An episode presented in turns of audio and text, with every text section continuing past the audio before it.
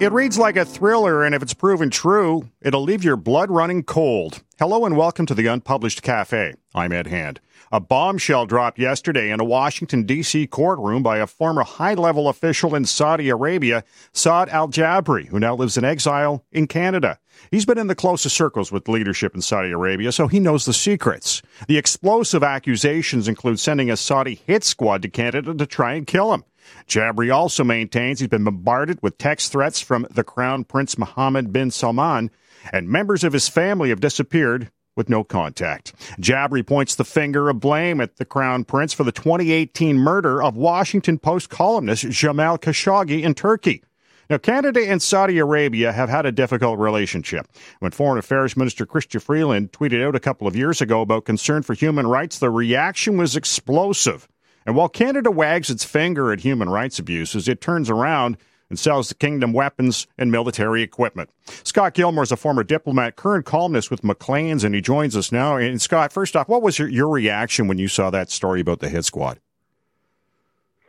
Well, uh, on one hand, I was not surprised the Saudis tried it um, I, you know, I, I, a lot of my work over the years has been in some of the more difficult places in the world where, that, unfortunately, that sort of thing happens. Whether it's the Rwandan government or the Saudi government or even South African government sending boys to to do um, some messy work, uh, illegal work. What did surprise me though was that a they sent them to Canada, where it's difficult even for a tourist to get in. It seems, and two, that they seem to have been caught, and yet our government didn't apparently react. In fact, they continued to uh, continue to trade arms with Saudi Arabia after the fact. So I think this raises some startling questions that, frankly, I would argue are more concerning to the public than the we controversy. Good point. Good point. Now, uh, in April, Canada resumed selling to Saudi because they had they had cut that off after the Khashoggi uh, murder. Uh, do you expect that to change now? Well, the I, I don't actually. I'm afraid, and the reason being is that the liberal government is very, very good at um, talking the talk, but very, very bad at walking the walk. They're, they love to virtue signal. They love to talk about uh, a, a value-based foreign policy, but when you actually look at the decisions that are taken on the ground and how Canada behaves with its trading partners and with uh, you know strategic allies and, and with countries like Saudi Arabia, it's almost completely indistinguishable from what the Harper government did before that. And so when you consider that there are, you know, by some counts, up to 3,000 jobs on the stake here in London, Ontario, to build these LAVs that we're selling to Saudi Arabia, and that we may be at any time in, in an election, I think it's highly unlikely that this government will do anything, unfortunately. Didn't the Harper government sign the contract for the LAVs in the first place?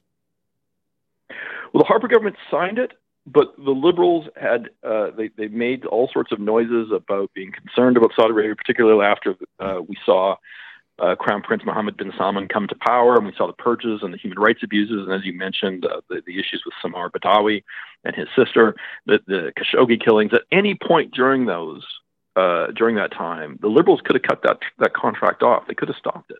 But again and again and again, they do this sort of mealy mouthed hand uh, hand wringing, and then they just continue on with it. They really there really is no principle behind a, a liberal foreign policy, to be frank. Yeah, well, you mentioned talking the talk and walking the walk. In in this situation, I guess in terms of foreign affairs or diplomacy, how do you walk the walk?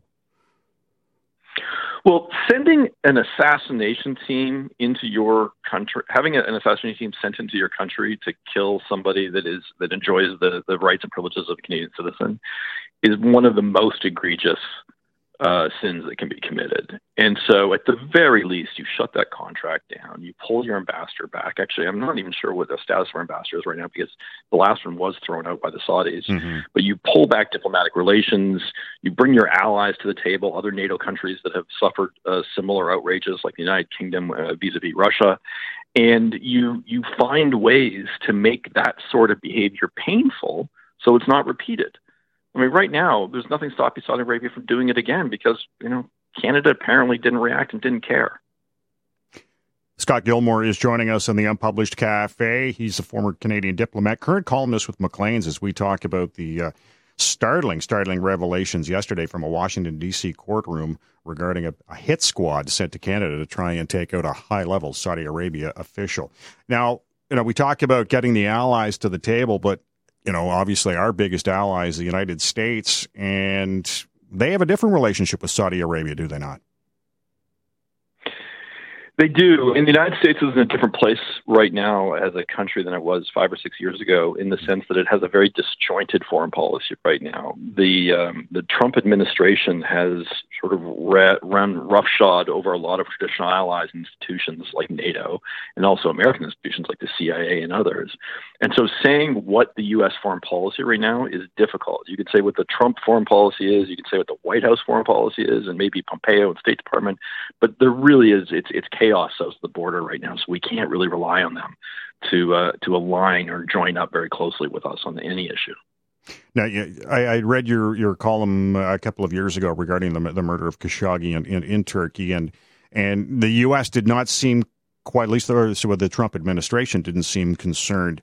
If this is proven true, how, how does this impact the relationship, if it does at all? The relationship between Canada and the United States? No, between uh, the United States and Saudi Arabia. Well, I, I don't think it will affect the um, the relationship. I mean, we take a look at how the Trump uh, government has reacted, for example, to the revelation that Russia has been paying uh, bounties on American soldiers or, or arming the Taliban, and there really was no reaction to it. Like I said, it, it's it's chaos and disarray down there. If we see a new administration come to power, uh, and it's obviously a Biden administration, then yeah, I think it would have an impact. I think there would probably be a wholesale reevaluation of its bilateral relations with countries like Saudi Arabia, Russia, Brazil, and others. In, in terms of the Canada Saudi Arabia relationship, are, are, are, we dealing with with a substantial uh, amount of money trading going back and forth, or is this a smaller, you know, mid level? Well, it's it's it depends on how you define substantive. So overall, we usually do about an average of $600 million a year in arms sales to Saudi Arabia. They're one of our largest arms sales uh, recipients, and we do about 1.5 billion a year in uh, in total trade with them, which makes them our 16th overall trading partner behind Taiwan. So top 16 sounds like a lot, but because Canada's trade is so heavily focused on the United States, China, Mexico, and European Union, the numbers are absolutely a, a, fraction of a fraction for Saudi Arabia compared to our, our larger trade partners. If any of these accusations uh, in in the court uh, in the court case uh, are uh, proven in court, w- what do you expect the Saudi reaction will be, or the or the reaction of the world? Well, uh, Crown Prince uh, bin Salman seems to be almost indifferent or impervious to uh, any action. I mean, they were able to effectively get away with the with the horrifying Khashoggi killing in, in, in Istanbul, and I suspect something like this wouldn't even uh, register on their on their uh, radar. They're um, they've set themselves a very aggressive uh, foreign policy, and damn the torpedoes, they're they're charging ahead one way or the other. Scott, I want to thank you for joining us. It's my pleasure. Scott Gilmore is a former Canadian diplomat and current Maclean's columnist, and this leads to our unpublished dot vote question. If the accusations are proven true in court, do you feel Canada should cut its relations with Saudi Arabia? Yes, no, or unsure. You can log on and vote right now at unpublished.vote and have your voice heard. I want to thank Scott Gilmore for joining us, and I want to thank you for listening to the Unpublished Cafe. Stay safe. I'm Ed Hand.